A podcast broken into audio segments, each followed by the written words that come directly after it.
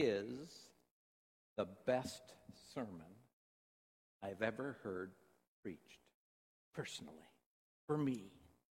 And it happened at, at seminary. I was at Perkins School of Theology in Dallas, Texas. And my favorite professor, my toughest professor, Dr. Schubert Ogden, was going to preach at chapel on Wednesday. Everybody was excited because he rarely preached at chapel because he was always writing books that none of us could understand. But this Wednesday at two o'clock, he was going to preach. And so I even took, I bought a new notebook because I thought, I'm going to take notes on this sermon because I know it's going to be deep. I know it's going to have a lot of stuff in it. I know it's going to challenge my mind.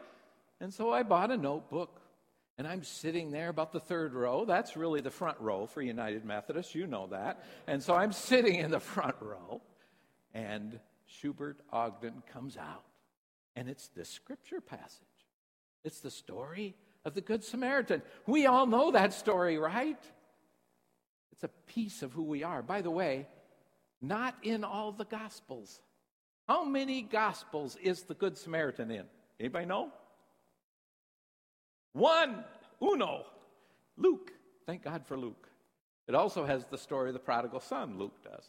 No other gospel. Also, only gospel that has the shepherds. Man, what would we do without Luke, right? So, anyway, he preaches this sermon. And I'm thinking it's going to be purely deep, deep, deep, deep. But it's a story. And he tells the story.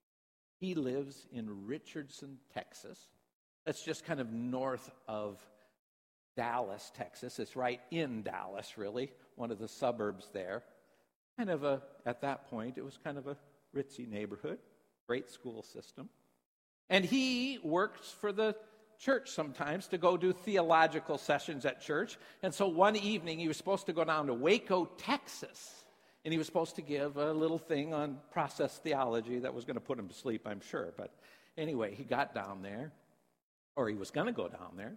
And so it was about uh, 5 o'clock, 6 o'clock. He headed in his car, a little Honda that he had. You know, seminary professors don't get paid that well, so he was driving a little Honda, and he was heading down the road, and he noticed that he was almost out of gas. And he was just on I 35, just south of the city of Dallas. And he was getting a little nervous about pulling over to a gas station in South Dallas because that's the black part of the neighborhood. That's that part of the city. And so he's a little nervous about even going into a gas station there, but he pulls over, gets gas quickly as he can. He's telling us he's nervous, he's a little jittery about the whole thing, and gets in, back in the car, and he heads back on the road. But suddenly, when he gets on the road, the road changes a bit. There's a bunch of pot holes in the road, and the road seems to be deteriorating, and the neighborhood starts getting worse. And suddenly, pop! His rear tire goes flat. And he looks out, and it's right about evening, and I've been there to West South Dallas. And that's when the sugar babies come out, the prostitutes who are hooked on cocaine at that time and they would come out to the streets about that moment. And they're noticing him too. And he's getting a little nervous, you know. This is not his part of town. And he goes and he quickly opens up his trunk and he's looking around for all the stuff. And wouldn't you know it, he can't find his tire iron. Now, what does he do? He's looking, he's looking, and all of a sudden, this Buick pulls up. And it's not just any old Buick, it's kind of tricked out, you know, and it's, it's got some loud music coming from it, and it's going up and down like this, and it pulls over right in front of him, and he's thinking, oh my gosh, I am in trouble here. And so he makes sure he kind of, when the, when the teenager, 17 year old, um, comes out of the car with all this loud music going on, that he shows his hands so he doesn't look dangerous. And this teenager comes up to him and says, Hey, you look like uh, you're in the wrong part of time, town, buddy. What, what, what's going on here? And he's getting even more nervous, right? And uh, so he says, Well, uh, my, my, I can't find my tire iron. And he said, Oh, well, let me check it out. And so this teenager comes out there and he starts looking in the back of his trunk. And of course, Schubert Ogden is thinking, What is he going to do to my car? And so he's looking and he finds the tire iron. He said, Well, I found that. But your real problem, he said, is your spare tire is flat. Ah, oh, you've got to be kidding, Schubert says. But no problem, he said. Uh, back at home, I got a, I've got a, you know, we can fix this. My dad fixes cars, and why don't you just hop in with me, and we'll go home to my place. And uh, he's going, well, what else do I do? So he gets in the car, and in the car, there are three other teenagers. And so there's a teenager in front, two in the side. They move over. He gets in, and the car starts going up and down. And the music is cranked. All that music is going crazy. And he's going, he's thinking, oh my gosh, where am I going now? And finally, he gets to this old house. There's an older man, a grandpa there, who's got a little old garage. He takes the tire, fixes the tire in about 15 minutes puts it back in the car. They go back to his car. They insist that they can change the tire, so they all start changing the tire and they get it all changed. And as soon as they get it all changed, Schubert is reaching for his wallet. Not because he's worried about it, but because he wants to pay him. Because that's what we do. And so he reaches out and he's got 40 bucks. And he takes the 40 bucks and he said, Here, there you go. And the kid says, No, I don't need your 40 bucks. Have you ever read the story of the Good Samaritan? I'm the Good Samaritan here. I'm just doing this out of my, my heart, man. Don't, don't give me money. And so he puts it back in his pocket. He quickly gets in his car and takes off. And not two minutes later, that same Buick comes pulling up in front of him and pulls him over. And he says, and he comes back around, and again, he pulls out his wallet saying, Here, oh, I forgot to pay you. And he said, No, no, no. You're going the wrong way. I know you're going to Waco, but you're going the wrong way, buddy. You're going to be in real trouble in about 10 minutes. And so he said, Why don't you follow me? And so he got in his car, and they turned around, and he followed him all the way to I 35, got down the road, and off Schubert went, going so Schubert is talking and telling this story. He's thinking in his mind. By the way, right before he left, the kid pulls out, of all things, a business card.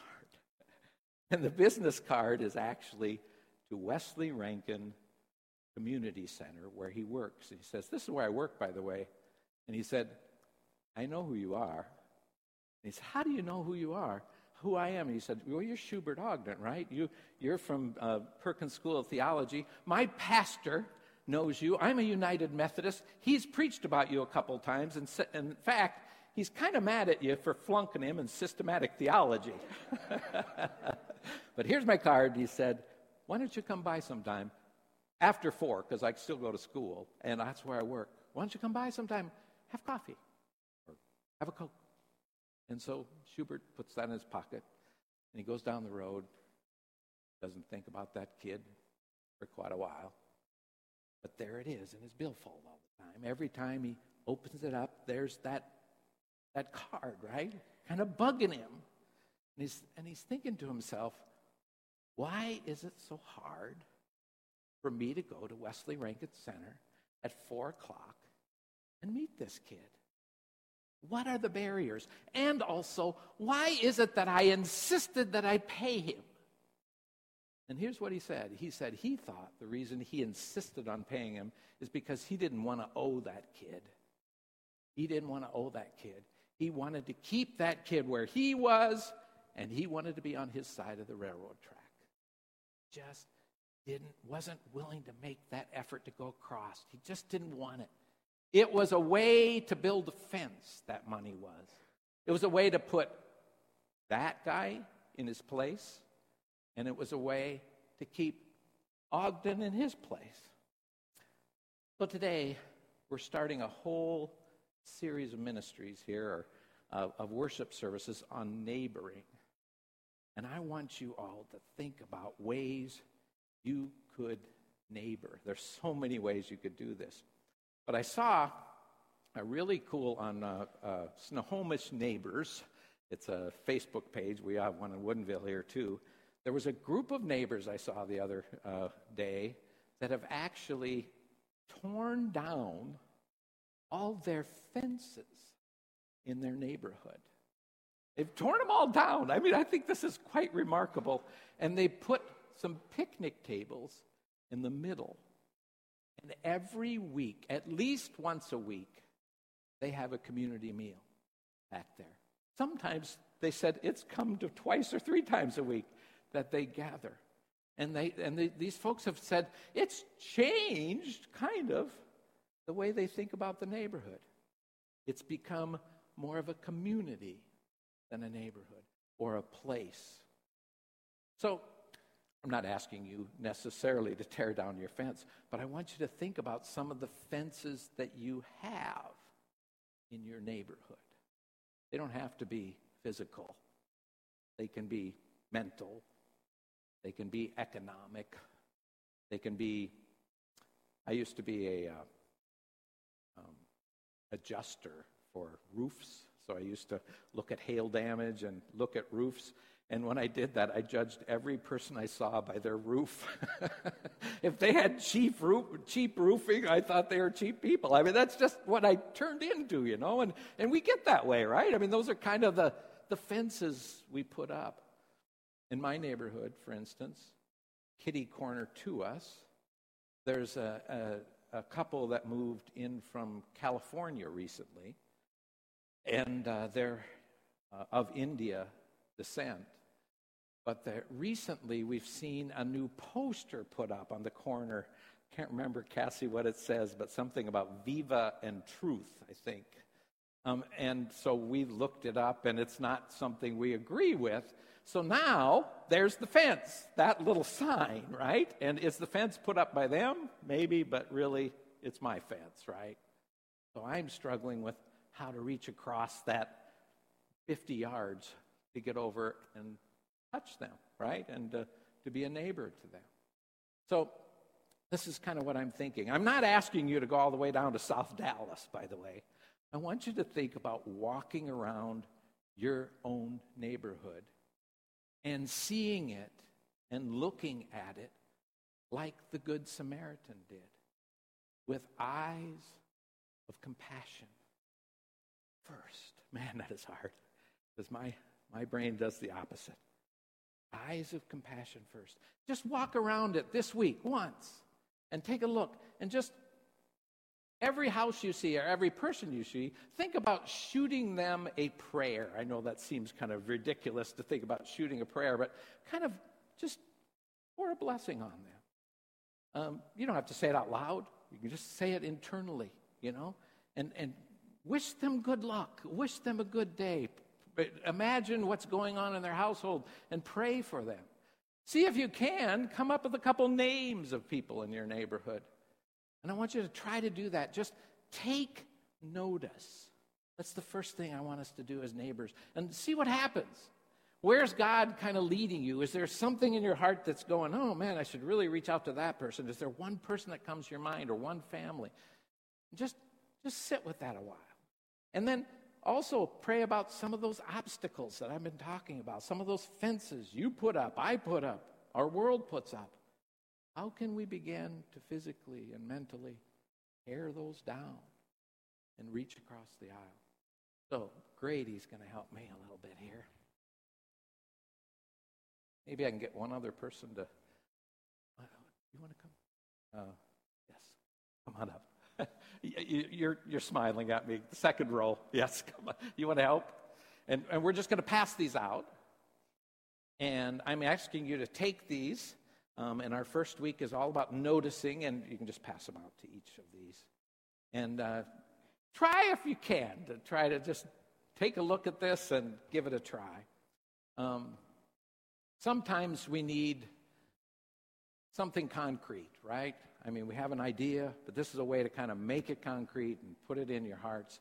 Because really, the Good Samaritan story isn't one of just noticing and having eyes compa- of compassion, but it's also about acting, right? About doing. So I hope this will maybe be a way for you to uh, enter into what we're trying to do in our neighboring. By the way, you can also neighbor within our church community, right? I mean, who are we missing? And when you when you take a, a walk around our church community, who do you see and who don't you? Like Will was talking about. So, and all the people said, "Amen."